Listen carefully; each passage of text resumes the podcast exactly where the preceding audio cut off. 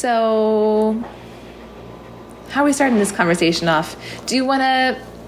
Do you want me to introduce our Yeah, I mean, I think that might be the easiest. Okay, so John and I are here today with our friend Amy. Amy, as we had mentioned before, is an attorney. She's recently, very recently, divorced. Um, although the divorce process was a long process, Correct. long in my opinion. I don't know if it was long in your opinion. Yes, it was very long in my opinion, and I would say I'm still at the point where the ink is not even yet dry on the papers. Yeah, it's pretty fresh. Mm-hmm. Yeah.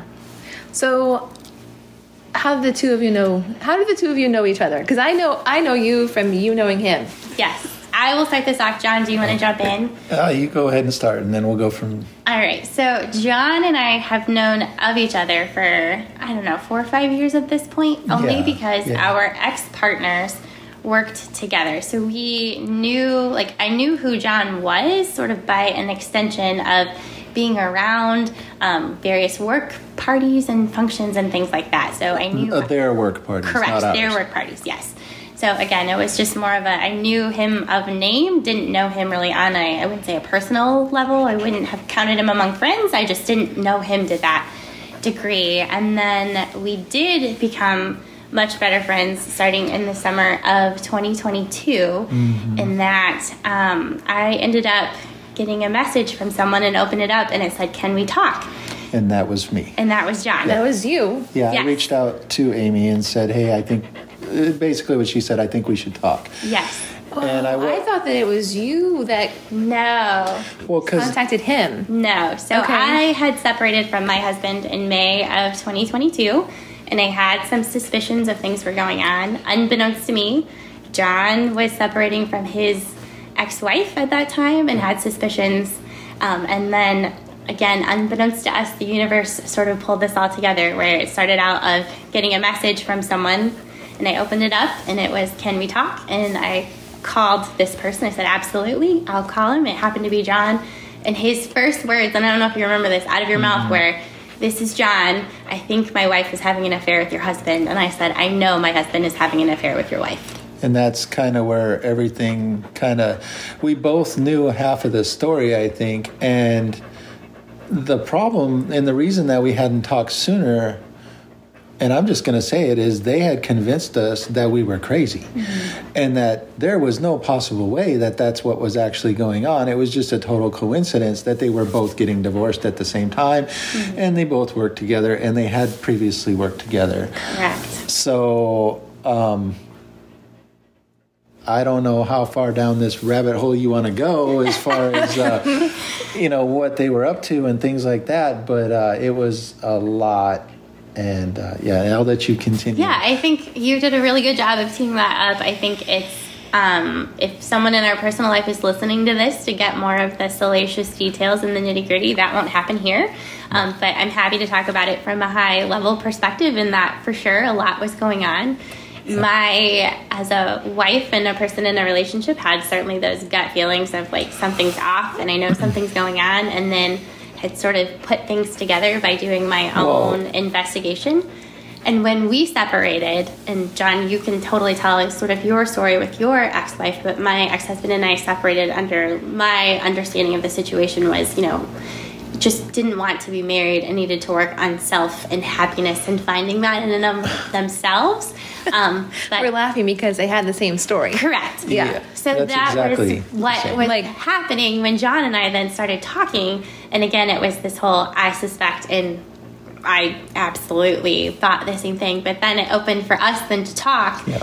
and start saying, well, this is what I've been told and this is how I'm feeling and this is what I'm processing. And lo and behold, they were unbelievably similar stories of Yeah. trying to find their own happiness and working on themselves. Not just unbelievably, like verbatim, like Yeah. they had a script. Mm-hmm. It was ridiculous, and and then they they still. I, I don't think even to this day, and they're living together, they have admitted anything. I've never been told that he has a girlfriend or an affair partner is what I'm going Yeah. to refer to her as. My my ex wife moved in with your ex husband, and didn't even tell me, even though we have a child together, and then accused me of not being able to co parent and things like that. So, um, if that tells you anything, people listening, that uh, of what kind of uh, BS that we've had to put up with with these last couple of years.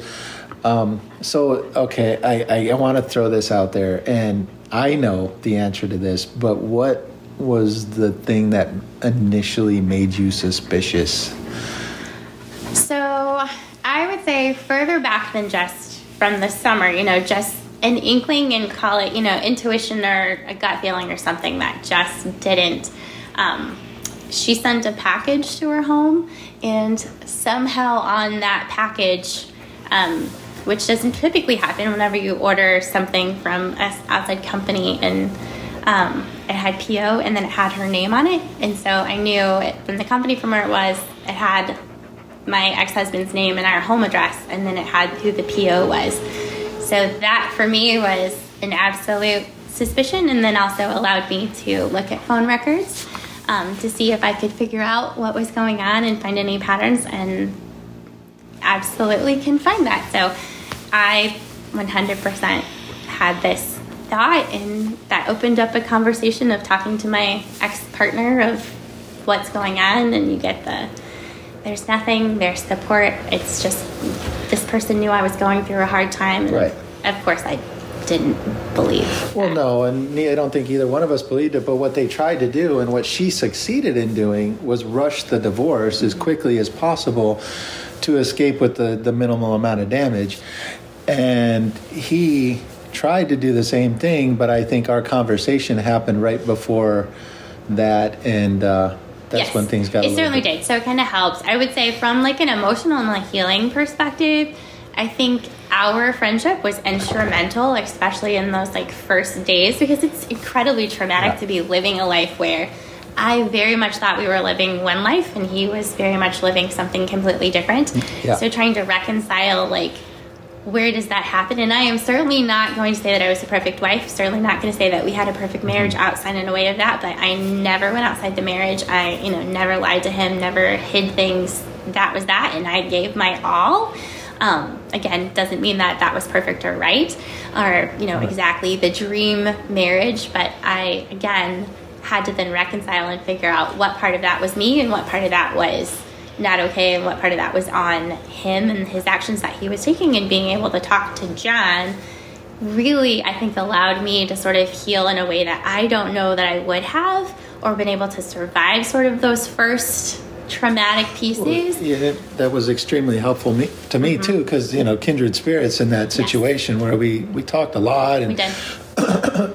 excuse me. Um, It's but- very much that trauma bond sort of situation. Of we were both going through this very similar trauma, but it helped sort of connect the arc of, again, sort of what have I done in this situation and how am I feeling, and then mm-hmm. processing it of no, you know, a, there is certainly a large part of being told a story that then we're able to sort of pick apart Well, and line it up with the was- untruth that was built on. it was not just an untruth; it was a complete fabrication. I mean, they they were doing.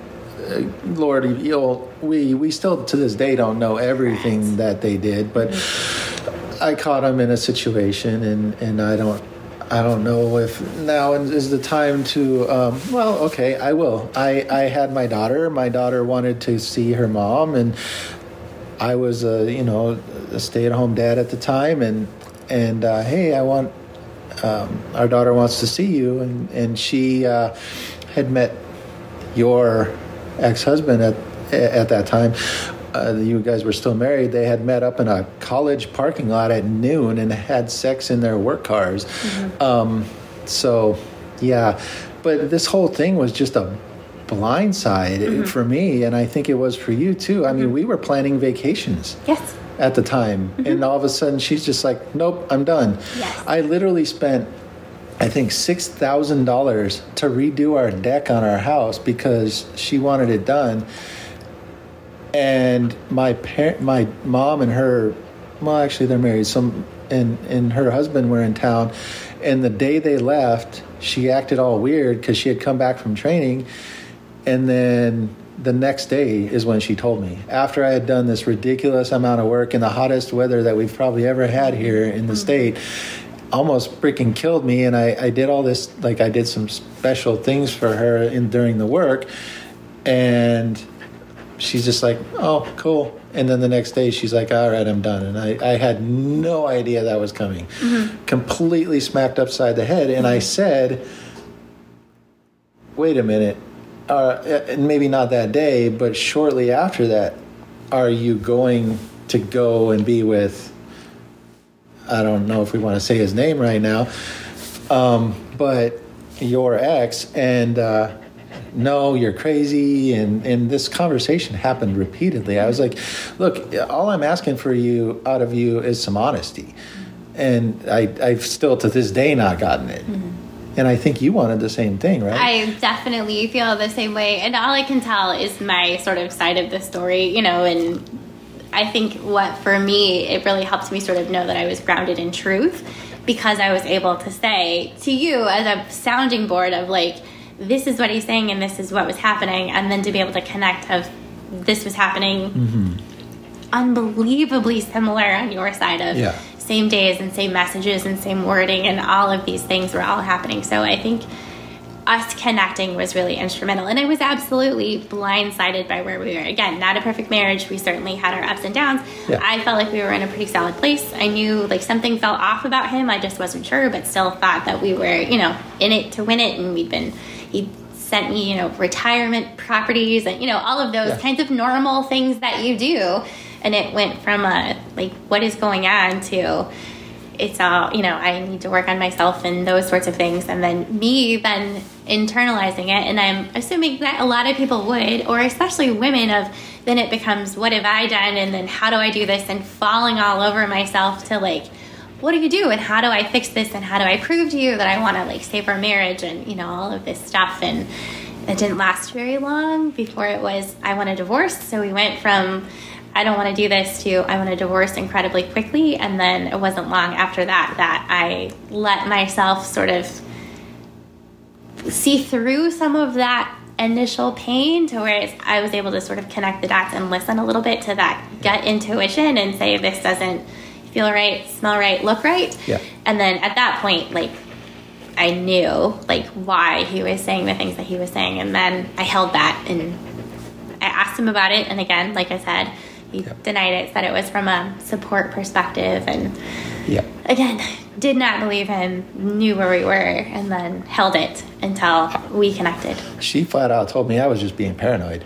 And uh, you saw it through it faster than I did. I did the exact same thing as you. I blamed myself. Uh, Danielle is actually my sounding board too for through a lot of this, and I was like, "There's no way she," you know, and I was in, in complete denial. And she's like, "No, d- dude, she's totally messing around on you." And I'm like.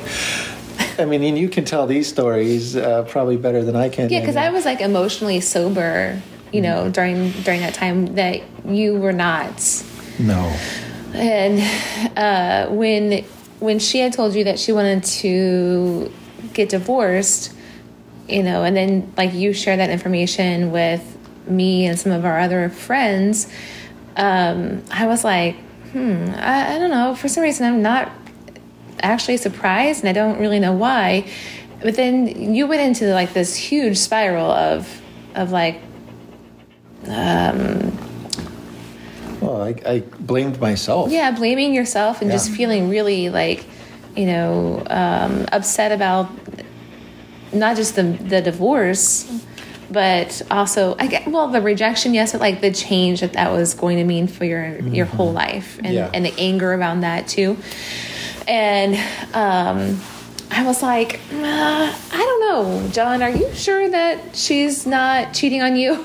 And and your question to me was like, what did I do? What did I do wrong? What's wrong with me? And I'm like, I think she's just cheating on you. I don't think there's anything wrong with you. And see, that is the journey that I've been on these last two years is getting to the point from from the point of what did I do to cause this? And I, I'm like you, I, I know that I wasn't perfect in my marriage, but I also wasn't as bad as she's told people I was. I She agree. basically told people I was completely useless and I just uh, was a bump in the log. That is not true by any stretch of the imagination.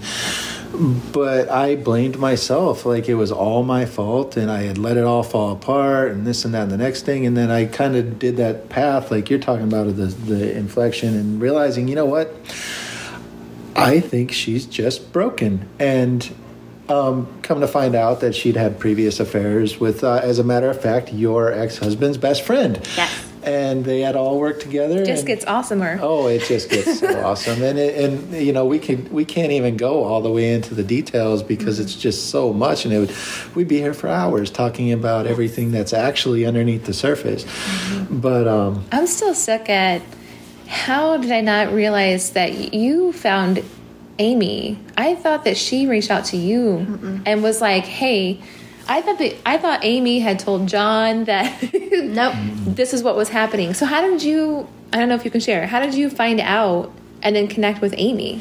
as a, well, I just like she had all these suspicions, so did I, and I just finally, you know, because I'm I'm not really afraid to talk to people, and I just kind of said, you know, I think that Amy and I need to talk, and I, I was just kind of sitting at home one night, and I just said, I'm just gonna do it, and I did, and This was totally on a gut feeling. Yeah. But how did you know that Amy and her ex husband were getting divorced? Oh well, that was common knowledge amongst uh, because the thing is, up until um, they're police officers, um, deputies, same same thing, and I was a cop in my previous life, so I kind of felt like I fit into their their group, even though they were just I, let's call it. Uh, I, they weren't real honest about their relationship with me. They just honestly they wanted to screw my wife, um, and that's what they did. And um, so they kind of let me be a little part of their community.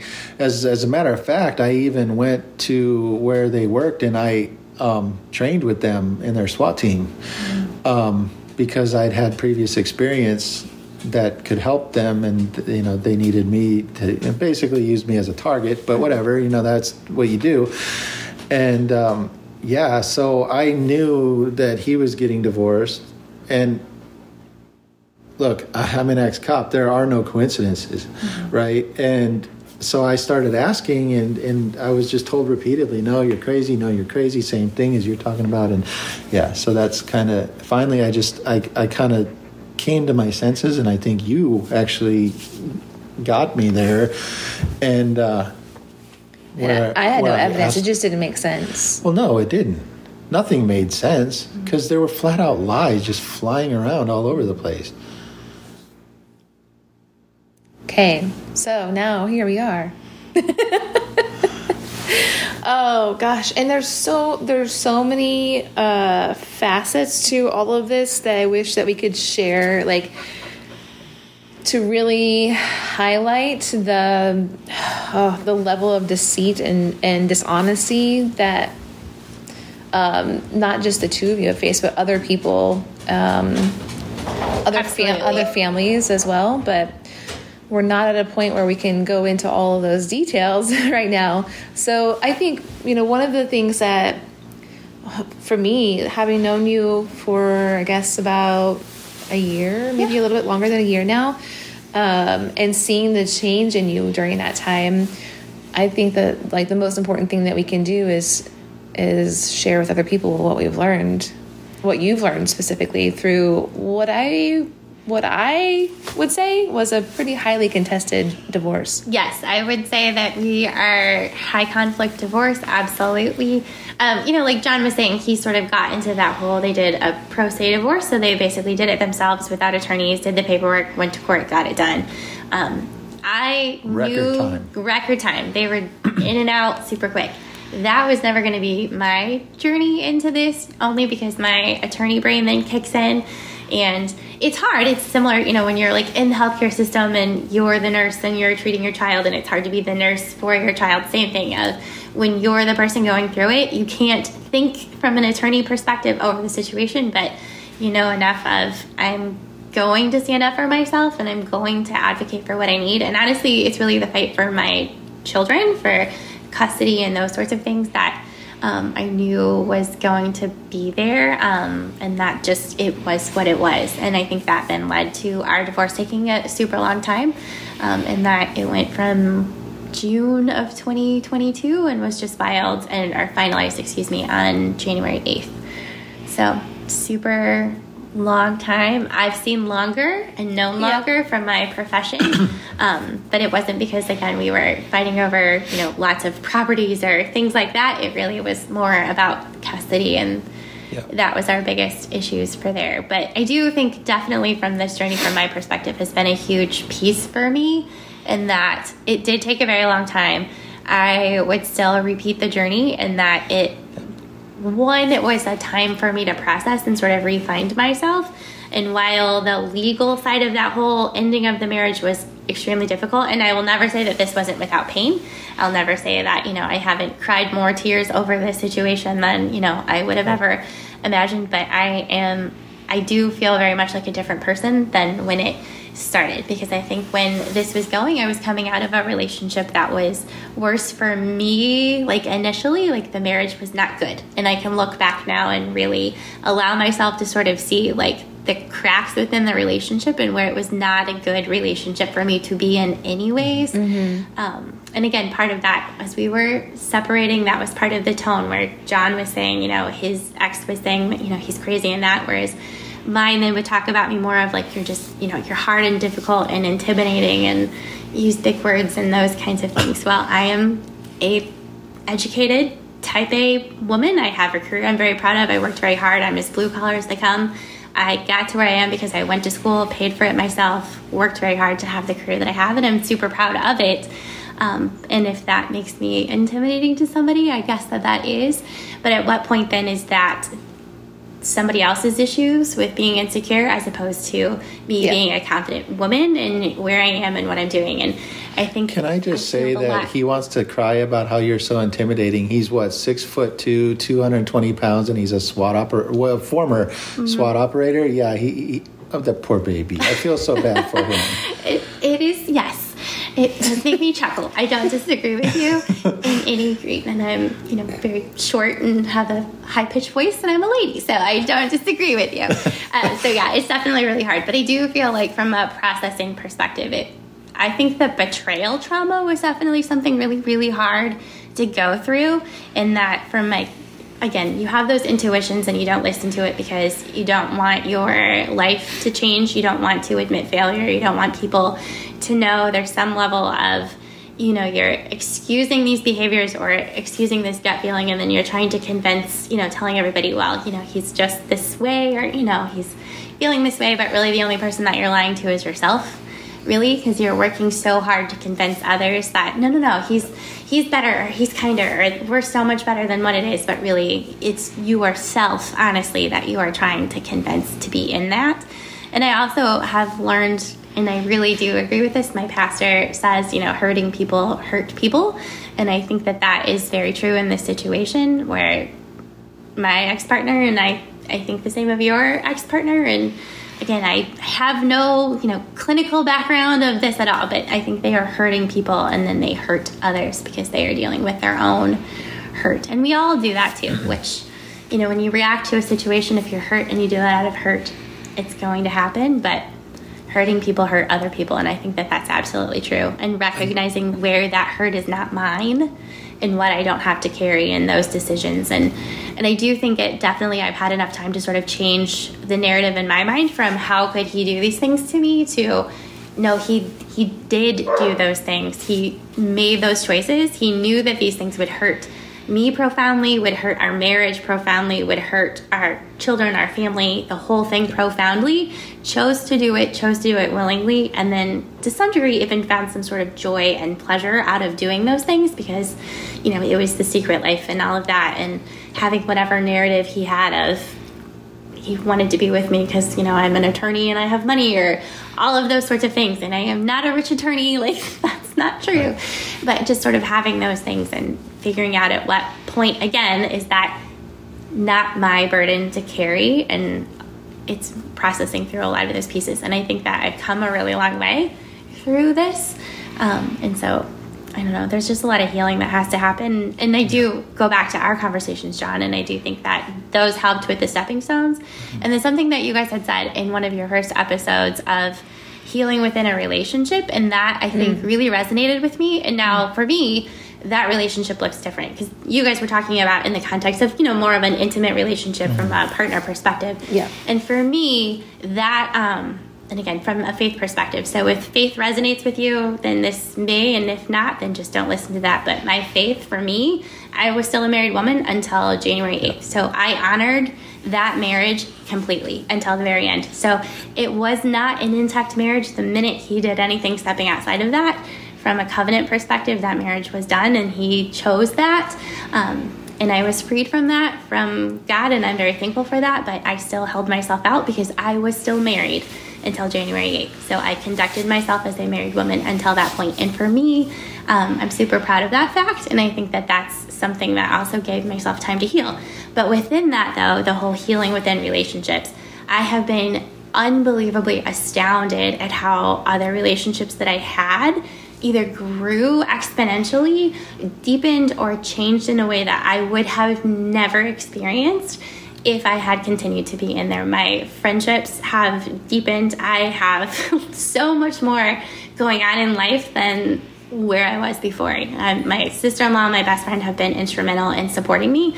Um, they, you know, were right there by my side. A good friend of mine has just recently gone through a cancer battle, and it allowed us to get super close. It's just been incredible. So, why do you think that those relationships blossomed even though you were going through this really hard time in your life? I think it's kind of a twofold answer, honestly. I think I allowed myself to have those, and then I also think on the other side of that, I just had the opportunity to do that. I think within my the context of my marriage, um, you know, you're sort of wrapped up in that person, which kind of happens when you're in those long term relationships, anyways. But he just in honesty didn't like a lot of anyone. And you know, so, I would go out on a limb and say not a lot of people liked him either. I would agree with that. So that also then made it hard when like the constant, you know, narrative or rhetoric coming out of him is that he doesn't like my family or my sister-in-law right. or whomever, can't stand my best friend's husband or whatever that would be. And then that's a hard thing to balance because you still want to have those relationships and those are important to me, but then you have your husband who is supposed to be the most important partner in your life. So then you back off from other relationships more than what I ever even realized was really happening. Because again, you're trying to balance that whole like, if I can't keep that person happy or manage him, then it makes life even more intolerable and more miserable. So it's this you give and how do you manage and what to do and how to do that. Um, so once that was removed, then I was free then to be myself in a way that I could not be. Um, I've traveled more. I spent some time in San Diego. Like I'm nice. getting ready to go back to San Diego. I'm getting ready to go to South Carolina. You know, it's all of these things that. Hey, we're I going just, to South Carolina. yeah. It's just having the opportunity to have these relationships that are really very important. It's really friendship. I've been unbelievably like I think the amount of support that I have has been incredible um, in a manner that I would never have thought. Now, for certain, when this happened, you kind of have the whole like your earth is shattered and yeah. you can't think straight. And, you know, the people that were friends because of the person that you had, you know, like you're moving those people out and resetting your life. And then you're like, well, and I'm also introverted. So then, like, what do I, how am I going to live? And it really didn't take, I have to say, a real long time before, like, you know, your inner person mm-hmm. starts to grow. And, the support that I've got from my family has been incredible, um, and work has been amazing. And like you said, friendships have grown and blossomed, and yeah. people that I liked but were just sort of in my periphery now have become some of my closest friends, and it's just been an incredible thing. So, okay, I'm just going to say that probably it was a nuclear explosion that happened to both of us Absolutely. in our lives, and and it was it was caused by them uh, like you said before yeah okay we weren't perfect neither one of us and i get that and nobody's perfect in a relationship but my biggest i think my biggest hurdle in this whole thing was the unfairness like mm-hmm. uh, again my previous life having been in law enforcement it just really felt so unfair that they just got away with it you know mm-hmm. what i mean and it mm-hmm. just hurt me to my core and it just felt so wrong. Mm-hmm. And, and and the thing is, like, what they were doing was was during work. So, like, I guess at one point I thought, you know, at least give me a chance to catch you. you know, I mean, like, like, like, give me a chance. Don't you know? But at what point what they were just doing all this behind our backs? Yes, which is always how affairs go. But they were doing it when they were supposed to be doing other things. So there was never that, give me a sporting chance to here, you know what I mean? Yes. It was just upside, like a two by four upside the head. And then, and then they were just, and then I had people, and I don't know if you had this too, but I had people just saying, well, you just need to let it go. Well, what, what, what am I supposed to let go? That, that, uh, you know, everything that happened with my kids, that I lost my house, that I lost basically everything that I lost um, my sense of well-being my my daughter she went on a pretty dark side there for a little while and it was terrible but we got her back on track thank God.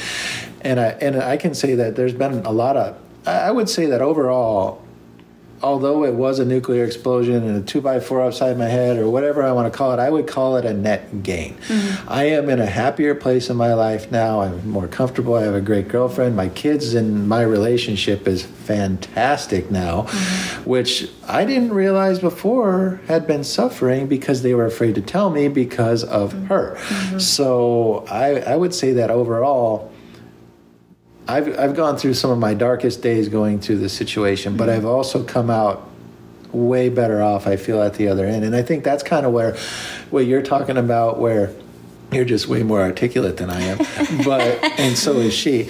But uh, I feel like yeah, I, I'm in a much happier place, and you know, Danielle and I aren't living together yet or anything, but we spend as much time together as we can. But I have my own house; she has her own house, and that's comfortable for now, and. Mm the kids are happy. They got their own rooms. You know, I, I did. That was a, a whole other thing, though. But when I went through the divorce, I had to scramble and buy a house, and you know, I lost a beautiful home, and and I had to scramble, and I lost a bunch of money, and like. But you know what? At the time, it, it hurt it sucked. But now, eh, mm-hmm. you know, it is what it is. But I still feel to this day honestly that they haven't gotten theirs. And you know what? Maybe living with each other is bad enough because I, I honestly can't see how they can stand each other because they're both disgusting human beings. But that's just my opinion. And with that and seven bucks, you can get a cup of coffee. yes, I totally understand what you're saying, and I certainly have gone through plenty of my times of it doesn't feel fair, and then my own personality and whether it's what made me want to become an attorney or just how I function. I want to know all of it and then I want to be able to process it through. I I don't know. I feel like I know quite a bit. Um, just again because we were able to connect, and then you know more than what you think whenever you really allow yourself to look at things, um, which is hard. Um, but I spent so much time over the last few months, and I would say most of my true like emotional, mental, spiritual changes and gains I feel like has really happened more over the last like six to eight months, honestly. Um, but it's just sort of like letting it go and just if I carry that with me of that unfairness. I don't like feeling stupid. I definitely know that I'm in the dark. I know that there are plenty of people in that surrounding circle that know, you know, intimately yeah. more than I ever will. But as my sister in law was like, what would it change if he sat there and went through a litany of here are all the things that I did or here's all of the pieces. All that would do is put that more on me. And really, he's gonna he's the one that has to carry that. He at the end of the day, both of them, whether it's you know a lie or crossing a physical line and you know sleeping with somebody outside of your marriage or hiding money or all of those things you know what you've done and that is resting inside of you and you get to carry that and what I don't have is none of that. And that's a beautiful thing. And I feel so at peace and happy with being divorced. I can't even tell you. I walked in, we had to, we settled, and then you have to sail through a settled divorce, go before the judge, and put things on record. So you just have to testify.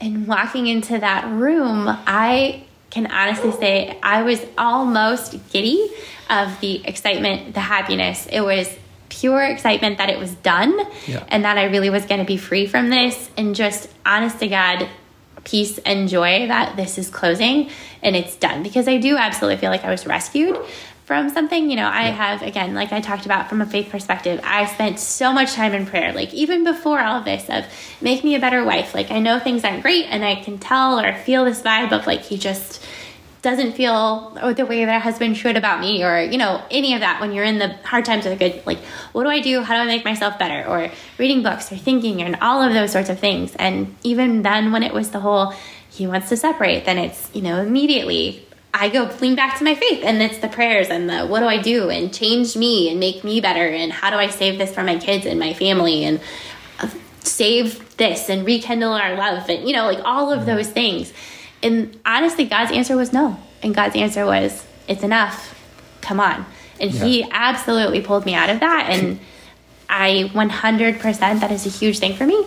And again, that resonates for some and it's not going to resonate well, for others, but I'm, it is huge. I'm actually glad you said that because, you know, you, you are, I, I know very well that you're an extremely religious person mm-hmm. and you are not okay with going through a divorce or mm-hmm. weren't at the very beginning for Correct. sure. But you gave yourself permission to do that and i don't know i don't know how much you know about what we're trying to do with this podcast but it's to give people permission to do what's right for them it, yes. it might be stay together it might not be and it's good to hear that you know what you can still be strong in your faith and go through a divorce Absolutely. like it's not the end of the world it is it might feel like so it at hard. the time yeah but it's okay and it's okay to make the decision that's healthy for you and yes. that's healthy for now you made that decision after the decision was made for you. Correct. But still, the the yes. The sentiment remains the same. It really does, and I'm so glad that you've said that because we've talked about this, you know, just between the two of us as like this whole thing has gone on, and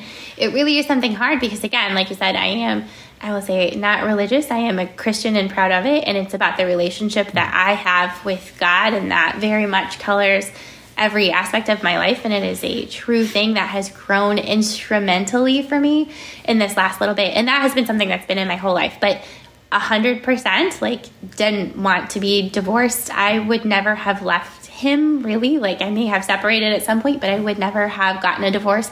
And honest to goodness even now i don't want to be a divorced person if that makes sense. I oh, don't want to live the life of a divorced person. I don't want to split my children but I do not want to be married or back in that relationship with that person would, at all. I would say I'm in a very similar position um, where I, I, agree with you. I don't want to send my daughter back and forth to her. I, I, don't, uh, honestly, I don't want my daughter anywhere around your ex. Um, but I don't have a choice. There's uh-huh. nothing I can do to control that.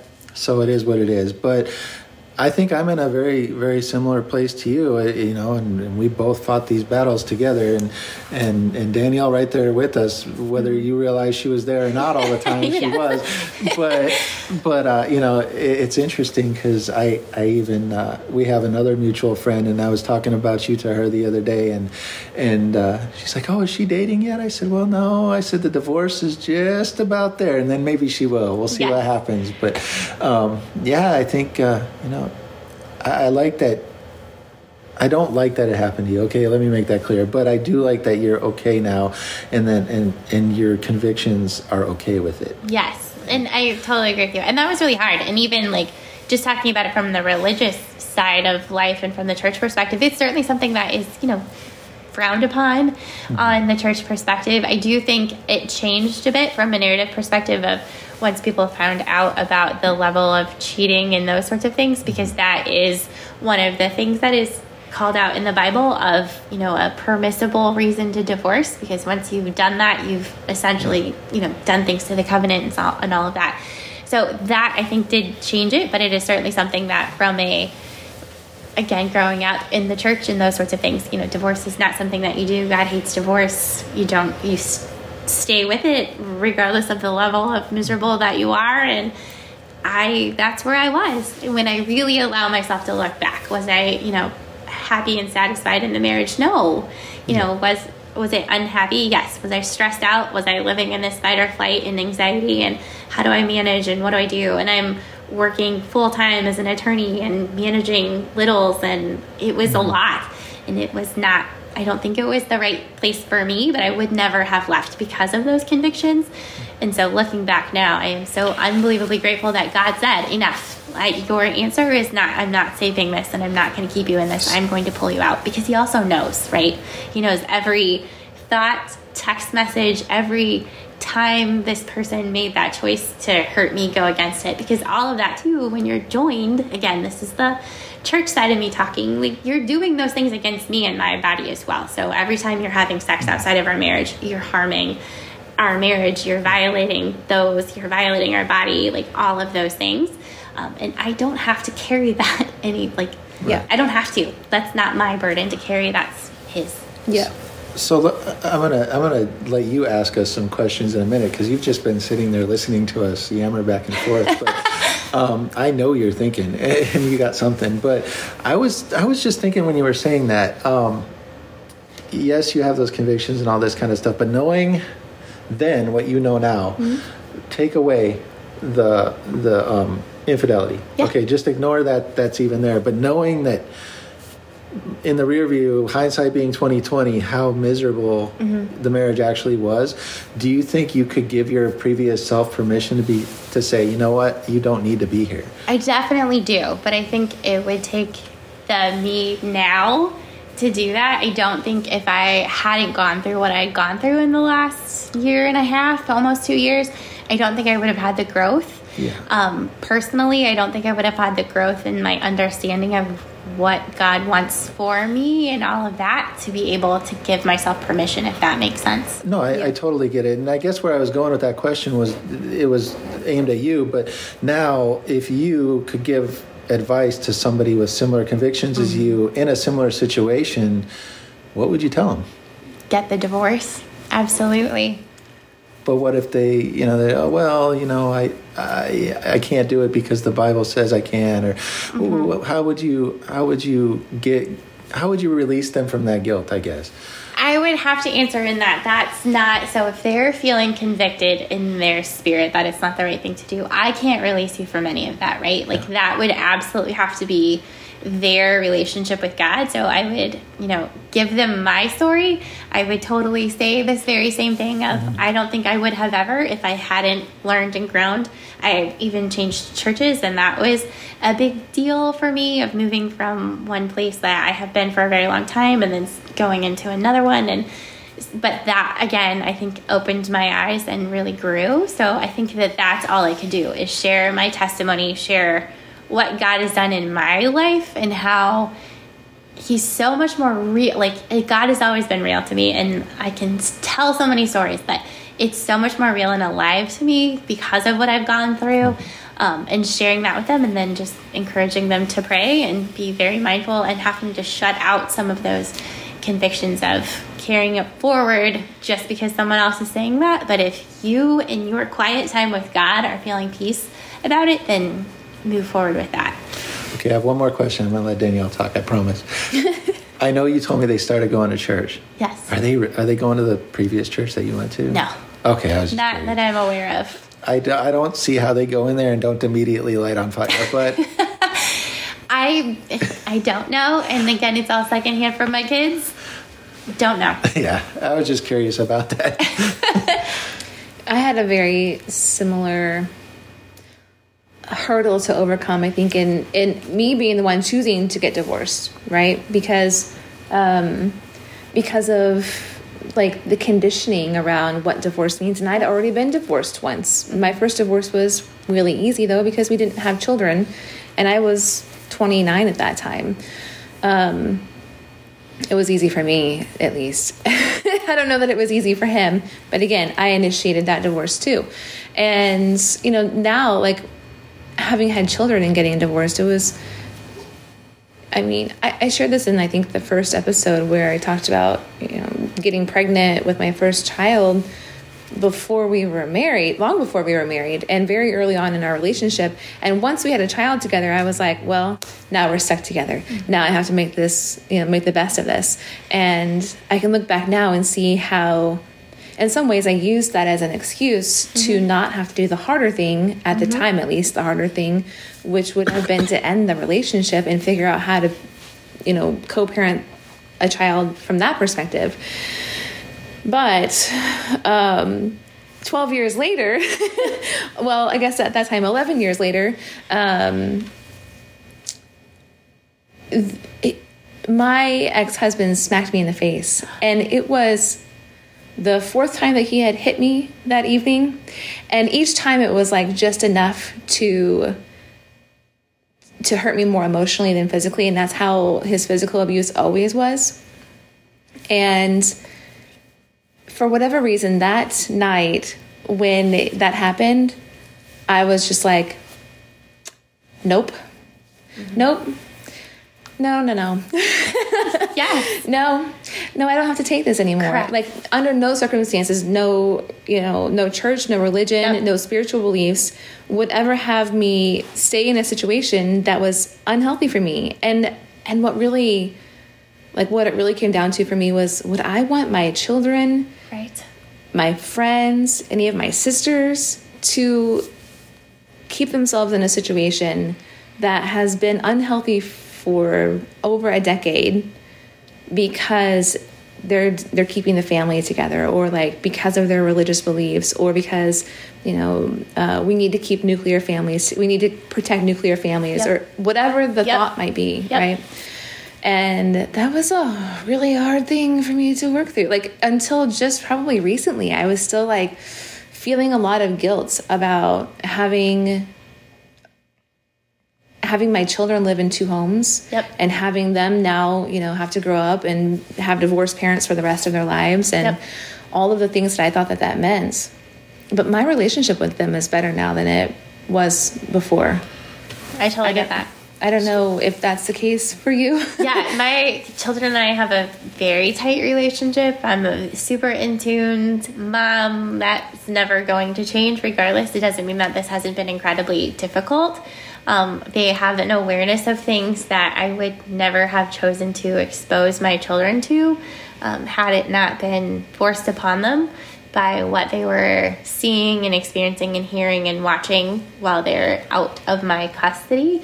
Um, and that has been something that has been exponentially hard for me to have to process through. Mm-hmm. And, and that I think is the honestly the hardest part of this whole process and it's not the whole like control or him you know being with someone or some other woman being with my children that's really not it it is the life that we had i thought established and how we were going to raise our children completely changed. The ground rules. Correct. Of our view on life and how we were going to approach things completely went out the window. And, you know, yeah. questions of, you know, hearing activities or seeing things that are just inappropriate or asking questions around how does dad have a girlfriend when he still has a wife and they're church kids and so they have you know that same view of life that I have worked really hard for them to learn, and that's becoming true, really held beliefs for them, and it's incredibly important. And trying to navigate through that of trying to explain and then I do not badmouth. I do not talk terrible. You know, they if they ask a question, I will answer honestly. But yeah, we don't get that same consideration Correct. coming back our direction. That's yes. for sure. So I, I, think talking about the kids, both of you, mm-hmm. and I have my own opinion on this, and you know my opinion on it. Everybody says that when you get divorced, you have to co-parent. Mm. Is it possible to co-parent with somebody who is high conflict that you just plain cannot deal with? I think that's a super difficult thing to answer in that, you know, from a court perspective, my lawyer brain says absolutely you have to say the right words and you have to say co parent. When you are in those high conflict situations, and from the learning that I have done through podcasts and reading and talking and listening to other people, I don't know that co parenting, the way that people use it or it's weaponized against people from a high conflict parent, yeah. actually exists. Yeah. I think really it's more of a parallel parenting in yeah. that they have a life with you and I have a life with them. And while there are very defined situations that must intersect, I think really understanding what co parenting truly means is something that a lot of people don't really understand. And it's yeah. a way to, quite frankly, get at the other partner when well, you want to spin them up emotionally or do other mm, things. Yeah. And I would absolutely, I don't, you can Well, yeah, it's been weaponized against me that, I wasn't co-parenting when I was attempting to parallel parent, and I was, you know, um, responding to text messages with as few words as possible, Yep. Or sometimes not at all if they just really didn't require a response. But coming from, you know, receiving that communication from someone who it, who has narcissistic personality disorder, when they don't get the supply, they act out even more Yes. until they find another source of supply. So I'm happy to announce that he is getting married April 13th, believe it or Oh not. Our divorce was final December 8th, and he is getting married April 13th. And um, I hope that she listens to this podcast. Oh my God. And I, I, I hope that she, um, I hope that she does. I mean, I think you know him having him having that source of supply is actually good for my kids in a weird kind of way because it allows me to not have to deal with him so much because he's getting the supply that he needs from someone else and then I'm just more relaxed and less stressed and I can be more fun with my kids. So, while I don't think it's necessarily the best thing for them to already have a stepmom um, especially after his last girlfriend who lived in the house that he and I still owned it together at that time. Um, she lived there for roughly six months or so. She had barely moved out when he started. I don't think actually she had moved out yet. he didn't wait. when he was already dating But- his soon-to-be wife. But not but she told she told you and his previous girlfriend both told you that he needs a woman around in order to take care of those kids. Yeah. So I think that it's a it's actually a positive, even though it sucks and you don't want it to happen. I think that the best thing for your kids is for them to have somebody that actually has some common sense around. I know, but if you have common sense, then you wouldn't actually be with a person like that. I totally Okay, get that's that. fair. So I think that the I think we're three for three here. That it's not co-parenting; it's parallel parenting. and I'm I'm including myself in that. You know, like I lacked some common sense to see that um, to see the early warning signs, if you will, that this person that I was in a relationship with was not a healthy person, and I just kept sweeping the things under the rug and saying like, well, this is. This is like I need to do better for me. Like I need to be more accepting. I need to be less judgmental. I need to I need to like understand men better or whatever stories I came up with. I made it my fault instead of accepting like this is did. just not a good thing. I, I think we all did because I, I I think I was thinking about it earlier today. It, it used to be a constant having to check in with her and how are you, uh, you know, and I was constantly regulating her emotions and You still do that with me. yeah, but not to nearly the extent. I would assume not because I'm no, probably not. because I actually such a roller stopped myself from doing it. I mean, it was literally almost hourly. I had to check in and make sure she wasn't getting ready to go completely off the rails because she is not a mentally healthy person. And I mean, I'm not trying to be rude, even though I can't stand the ground she walks on, but she is not a healthy person. So I was just exhausted from constantly. So then we go through this whole divorce, and she tries to tell me that we need to co parent after she moves in with your ex and doesn't tell me. Yeah.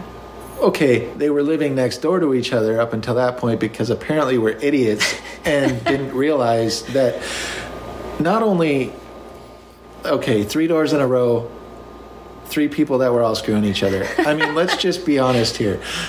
It's but to, gross. but to clarify, they had they didn't even say like, "Hey, I live here, and Right. my boyfriend, girlfriend, whatever, No, lives did. next door." Just FYI, Nothing. They've never, they have n- never, not once, admitted to either of you that they're in a relationship together. Right. So she's trying to throw this you need to co-parent crap at me and I'm like, "Okay, great. You mean like how you didn't tell me where you live or I don't know where you work?" I said, "Hey, uh, where are you working now?" And her response was, "My information is public record. You can look it up." Oh, okay. Now I know where you're working, but it, it doesn't matter. It, I guess the point, I, my whole point was, um, we're going to wrap up here in just a second. Um, do you want to pause for a second so we can? Okay, so that was um, Speak of the Devil and He Shall Appear, right? um, one of us got a phone call from our ex, so we had to take it. So if we sounded a little disjointed there for a second, that's why. But anyway, moving on. Um, yeah, I think we'll just talk about what did we learn tonight. Or what could we take away from this maybe or somebody else could take away from this I think mm. my takeaways, if I can jump in, is time that I spent in San Diego was with my cousin, and she went through a nasty divorce several years ago. And she's like, I'm going to give you these three rules and apply them where you can. And it was instrumental for her. So, her first rule, and this I think is so true, of you know the truth, and it doesn't matter what anybody else thinks or feels. So, mm-hmm. don't feel like you have to defend yourself, share the story, sit in your own truth, and let silence speak. And that I think is huge.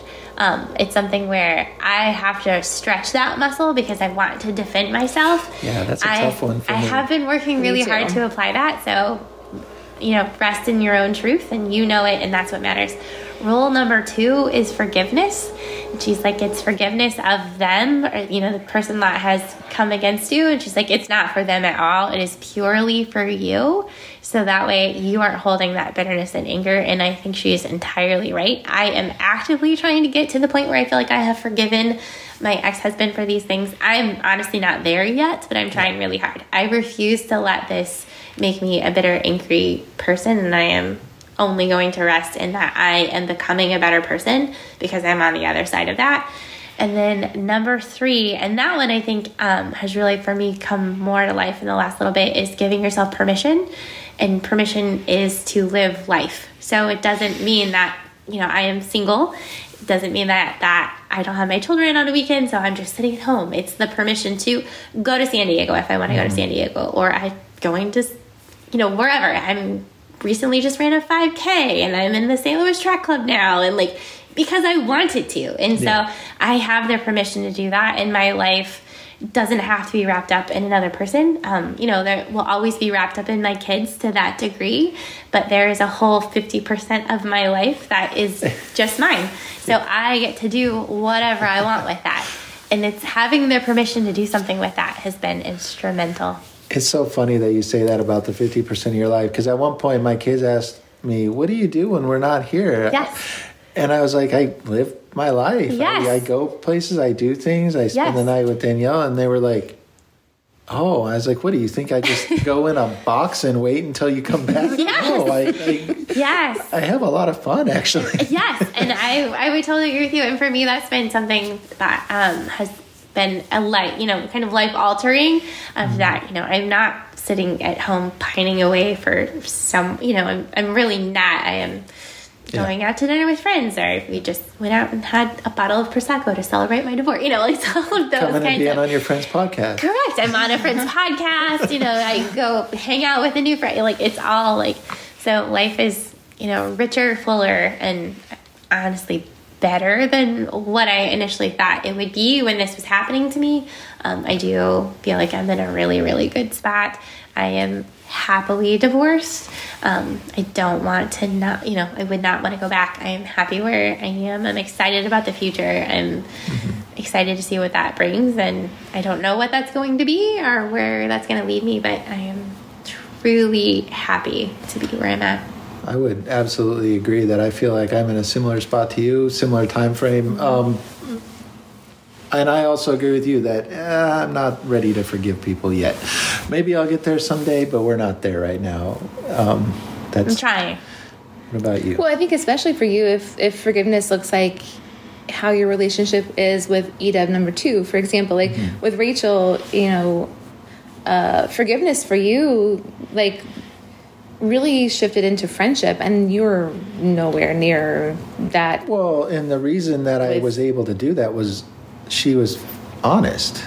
She came forward and said, "Hey, look, I messed up," and that made it easier for me to say, "You know what? I wasn't perfect either." And we had the conversations, but the problem that you that Amy and I have, and probably you to a certain extent too, is there's just no honesty. Oh, I mean, you know that firsthand. That you you know better than I do, even um, that I don't receive honesty from my ex spouse, and um, he will make it look like he's being honest, and sometimes I even think he's being honest when he's not, or when he's he's being like halfway honest, but the other half of it is manipulation. And you're like, well, like you know that that's just manipulation, right? And I'm like. ah, damn it, there it is again, where I fall for it so Yes. easily. Yes. Uh, until actually until recently, until uh, his last girlfriend, you know, before his new fiance.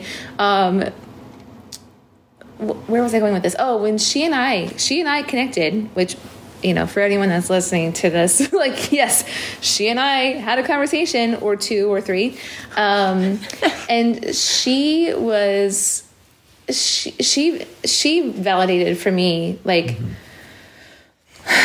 some things that I I knew, but like I, I was just kind of like forgetting in a sense because I had gotten so far removed from the actual experience or being subjected to those things. And she was like, Well, he did this and he did this and he did this and this and this. And I, her, was blind, I was dumb, you know, I should have known better, etc. And so she was like, just like I was, like she put all the blame on herself.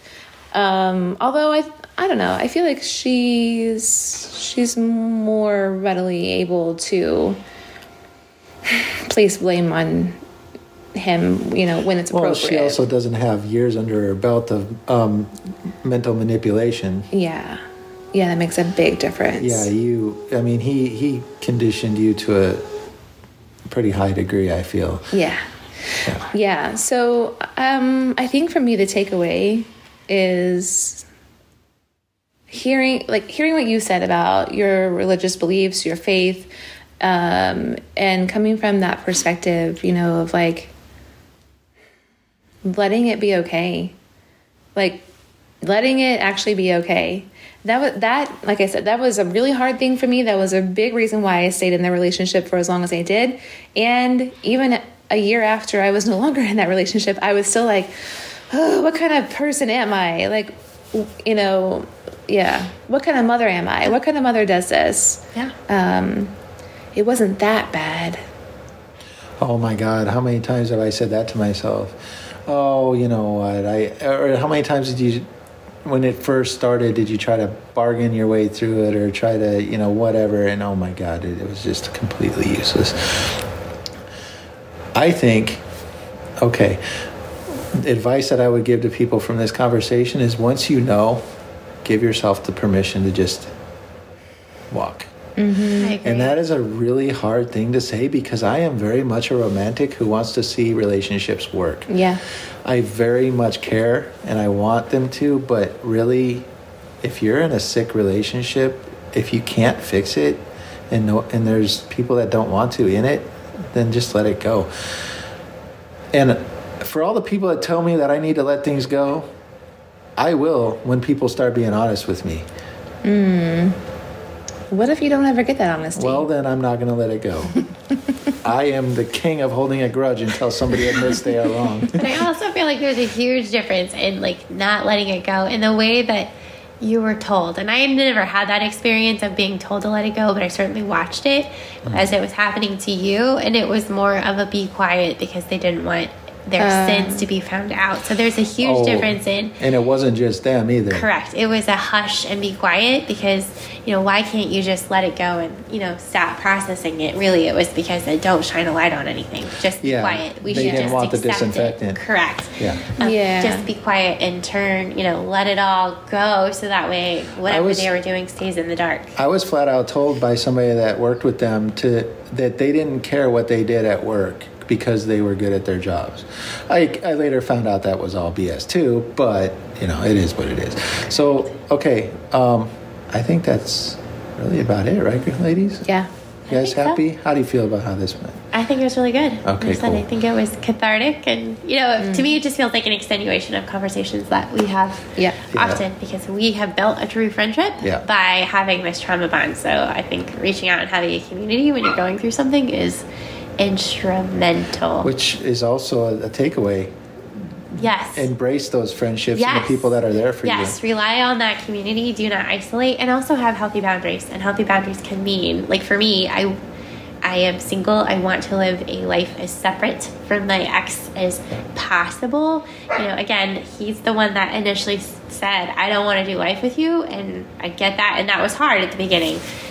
But that has become like that's my reality, and that's absolutely what I want. So mm-hmm. live your life let me live mine and that boundary is for me clear, and that's what I will hold of. My life is mine, and his is his, and I don't have to manage that. Yeah.